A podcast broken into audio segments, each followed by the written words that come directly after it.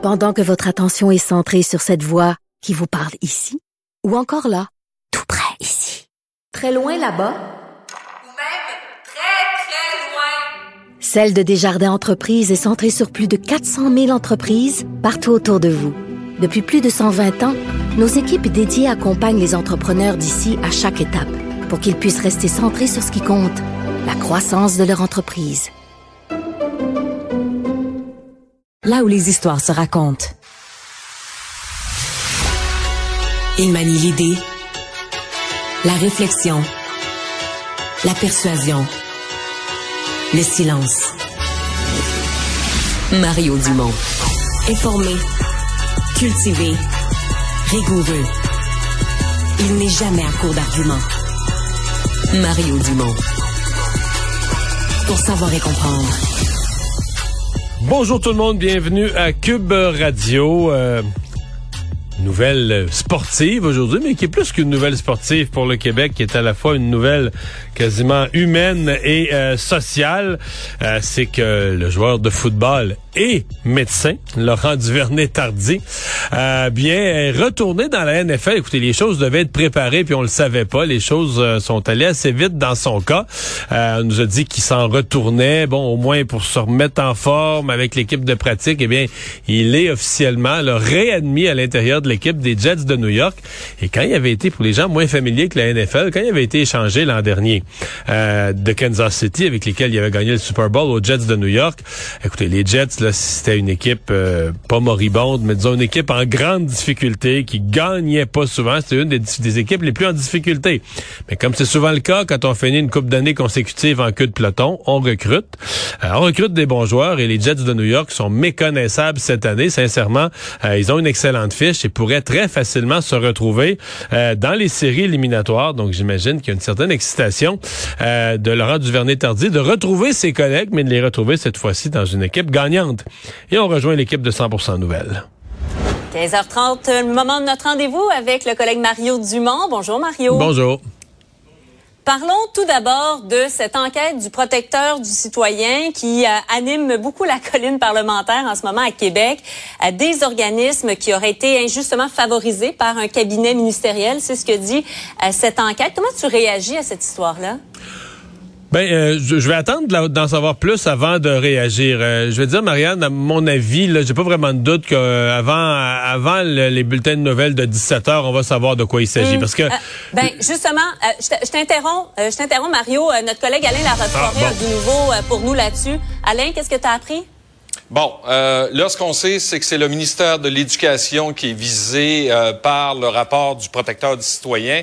On a une déclaration du ministre de l'Éducation, euh, Bernard Drinville, qui dit J'ai pris connaissance des conclusions émises par le protecteur du citoyen émanant d'une plainte formulée en février 2018. Rappelons qu'en février 2018, euh, le ministre de l'Éducation qui était en poste, c'était Sébastien Prou, c'est un ministre libéral. Ensuite, c'est Jean-François Robert qui a pris la succession et Bernard Drinville qui vient euh, d'entrer en poste. Je vous lis le communiqué, là, je lis sous les yeux. Mm-hmm. Je viens de l'avoir il y a à peine 30 secondes. Euh, dès que les autorités du ministère ont été avisées des enjeux soulevés par le protecteur du citoyen, des mesures ont été prises, des critères, lignes de conduite et directives ont été établis à partir d'avril 2022 pour encadrer et baliser les programmes.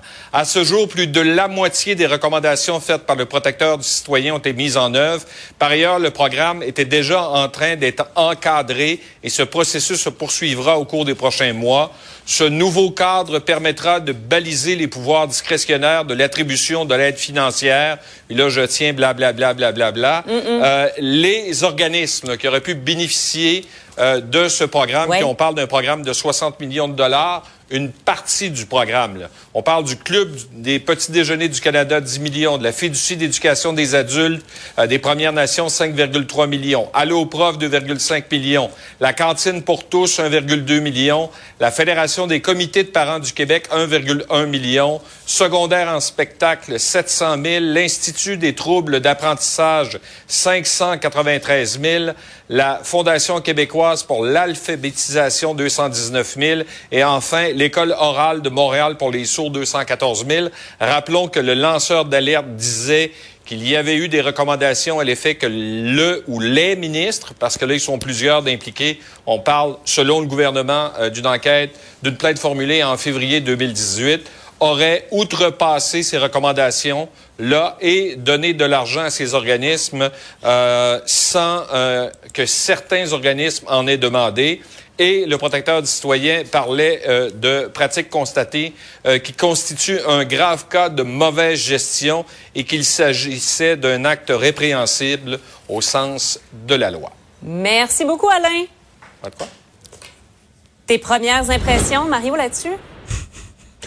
C'est un peu comme la bombe en Pologne, là. Faut, euh, Ouais.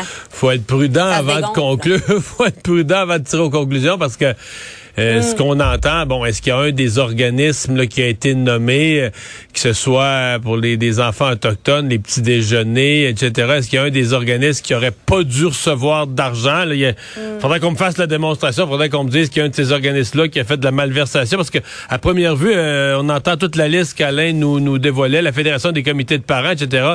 C'est tous des organismes directement impliqués dans le monde de l'éducation, etc., qui reçoivent des fonds du ministère de l'Éducation.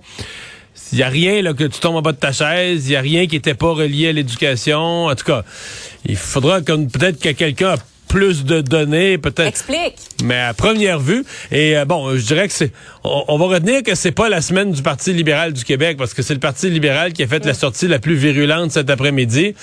Euh, or, euh, il semble que c'est la plainte a été faite à l'époque où c'est le Parti libéral qui était au pouvoir et c'est le ministre libéral Sébastien Prou euh, qui était le premier visé. Ceci dit, est-ce que le, le protecteur du citoyen a constaté euh, des mauvaises procédures, des mauvaises façons de faire, euh, des coins ronds, des analyses mal faites? euh, euh, dans, regarde, c'est tout à fait possible là, et qu'on améliore, qu'on resserre les boulons de la gestion d'un programme. C'est certainement pas moi qui va être contre ça. Là. Tu sais, qu'on les, les robinets, les robinets de dépenses des gouvernements ont tous cette tendance à être trop, euh, à être trop lousses. J'ai pas de problème avec ça, qu'on soit plus rigoureux dans l'attribution, mais Quand on l'entend comme Alain, vient de nous le présenter, euh, je veux dire, autant le ministre libéral avant que le ministre Kakis ensuite, c'est comme c'est le ministère de l'Éducation qui a donné des fonds à des organismes qui sont dans le domaine de l'éducation. Si on nous de- si on ne nous démontre pas que ces fonds-là ont été mal obtenus pour des fausses raisons, puis que l'argent a été gaspillé, pas dépensé pour le bien des enfants, moi j'ai pas de scandale devant moi présentement là. Parlons par ailleurs de la circonscription de Saint-Henri-Sainte-Anne qui va être vacante à partir du 1er décembre. Et là, pendant que euh, Dominique Anglade apprécie le retour à la vie normale, Oh oui, on hein? l'a vu sur sa page Facebook avec les enfants, etc. Ben, on la voit justement là euh, qui s'amuse dans la neige. Pendant ce temps-là, il y a Québec solidaire, assez discret, faut dire, depuis euh, l'élection, mais qui travaille déjà dans le comté. Là. Ouais, et c'est drôle parce qu'il y a à peu près deux semaines, j'avais reçu la nouvelle députée de Verdun et euh, je vais sur un autre sujet sur l'environnement, puis la COP 27, mais j'avais posé la question, écoute, dans le comté, Verdun, c'est à côté de Saint-Henri-Saint-Arc, c'est des côtés de Saint-Anne, c'est des comtés qui se touchent. Je lui avais demandé, ouais, là, vous devez regarder ça avec le départ de Madame Anglade. Puis elle avait Ben été ouais. très discrète. Bon, Madame Anglade vient de partir. Dit, non, non, nous, on fait notre travail, on s'occupe de nos affaires. Mais c'était certain, Marianne, là, que Québec solidaire allait mettre une attention énorme. Parce que, bon, d'abord parce qu'ils veulent gagner des comtés, un. Deux, parce que c'est peut-être une des circonscriptions où Gabriel Nadeau-Dubois avait mis plus d'efforts, même qu'à un moment donné, moi, je l'avais exprimé publiquement, j'avais un malaise. là. J'avais jamais vu un chef s'acharner autant dans la circonscription d'un autre chef. Ben Euh, il était allé, je sais même plus combien de fois il est allé. J'ai- On a, on a perdu le compte à un certain point tellement qu'il est allé souvent. Mm. Donc là, euh, la circonscription revient ouverte. Euh, cette fois-ci, Québec solidaire affrontera pas un chef de parti. Donc, généralement, c'est plus difficile de battre un chef de parti. C'est certain qu'ils vont sauter sur la circonscription, d'autant plus que c'est pas juste d'élargir leur base d'un comté de plus dans, à Montréal pour Québec solidaire, c'est d'avoir ce douzième député. Parce que là, on parle d'une entente entre les partis à l'Assemblée nationale pour Québec solidaire oui. et le PQ. Mais si Québec solidaire gagne ça, il n'y a plus d'entente. Plus be- En fait, il n'y a plus besoin d'entente pour eux. Eux sortent de l'entente complètement. Ils ont leurs 12 députés. Souviens-toi du critère, 12 députés ou 20% Ils ont leurs 12 députés. Ils sont un groupe parlementaire reconnu, donc il n'y a pas besoin d'une entente particulière. Euh, les postes de, de, de, de chef, de whip, de leader, les, euh, les budgets, les budgets de recherche, tout devient euh, versé selon des, automatismes. Alors, c'est une évidence pour Québec solidaire, c'est la priorité numéro un. Ils avaient un excellent candidat, un avocat en immigration, M. Clèche-Rivard. Alors, pour moi, moi, je pense que dès le départ de Mme Anglade, euh, il, il- la première chose qu'ils ont faite, c'est de l'appeler lui et puis de dire là, tu peux pas nous, tu peux pas prendre trois mois de décider, tu peux pas nous traîner ça. Soit que ça te tente, tu replonges, puis on commence dans la rue, on recommence le porte-à-porte la semaine prochaine, puis on recommence le travail de terrain la semaine prochaine. Si t'es fatigué, ça aurait pu être légitime pour un candidat de dire regarde, là, moi je viens de faire une campagne, j'ai pris un sans sol dans ma job, ça m'a coûté cher, je suis fatigué, je suis épuisé, mes enfants, peu importe. Euh, là, on aurait dit, ben garde, euh, dis-nous-le rapidement on va partir à la Ça, recherche d'une autre candidature. Ben oui. Mais là, M. Clich-Rivard euh, retourne euh, retourne dans la course et donc c'est euh, pour Québec solidaire, à mon avis, on est on est en campagne. On va essayer, alors que les autres partis n'ont pas leur candidat, on va essayer de prendre tout de suite le Ah. plus d'avance possible. là. Rapport sur les résidences, les Floralies. Écoutons Sonia à Bélanger. Les conclusions de ce rapport témoignent d'une situation inacceptable. Maltraitance, blessures, manque de soins. Comme ministre, mais aussi comme citoyenne, j'ai été ébranlée de voir ce qui s'est passé. C'était quelque part, Marion, un, un premier test pour la ministre Bélanger. Pour toi, est-ce que c'est un test réussi? Ben, avait pas le c'est pas un gros, t'avais comme pas le choix. C'est plus un test de passage obligé qu'un test. Que, euh, quand t'as un rapport comme ça, il n'y a pas un ministre, pas une ministre qui aurait euh, pu euh, endurer le statu quo. Euh, bon, après ça, il reste la question. On, est toujours euh, surpris de voir qu'une situation puisse se détériorer autant. Pour moi, dans le fond, c'est ça. Puis, bon, ça, je pense pas qu'on puisse blâmer la ministre pour ça. Elle vient d'arriver. Le rapport, rapport administratif qui, qui vient de constater la situation. Mais on se dit, bon, il y a des gens à l'interne, il devait bien y avoir des gens, des employés qui, qui constataient, qui voyaient la situation se, se dégrader. Comment, comment on peut descendre si bas avant que ça, avant que l'alarme euh, Ouais. s'allume sur le tableau de bord gouvernemental? C'est toujours la question qu'on se pose. Je veux dire, une fois que c'est arrivé, puis une fois que tu as un rapport documenté qui le présente de la sorte, euh, Qu'est-ce que la ministre pouvait faire d'autre? Est-ce qu'on pouvait... On, on a une situation trop critique. là. On pouvait pas juste demander là, un petit... euh, euh, un petit, une petite liste de 4-5 mesures de correction, c'est qu'il y avait carrément une perte de confiance dans la direction en place. Euh, je sais pas, par exemple, dans le contexte de la pénurie de main-d'œuvre, je lisais, puis bon, je pas trop, j'ai pas tous les détails, mais que c'est plusieurs dizaines d'employés qui vont aller en renfort, euh, employés du réseau public.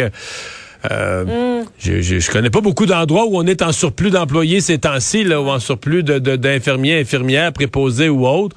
Alors, euh, est-ce qu'on euh, déshabille Paul pour aller habiller Pierre? C'est, certain que ça, c'est une question délicate qu'on se pose pour les autres établissements, mais bon, l'urgence appelle, je le comprends bien. là.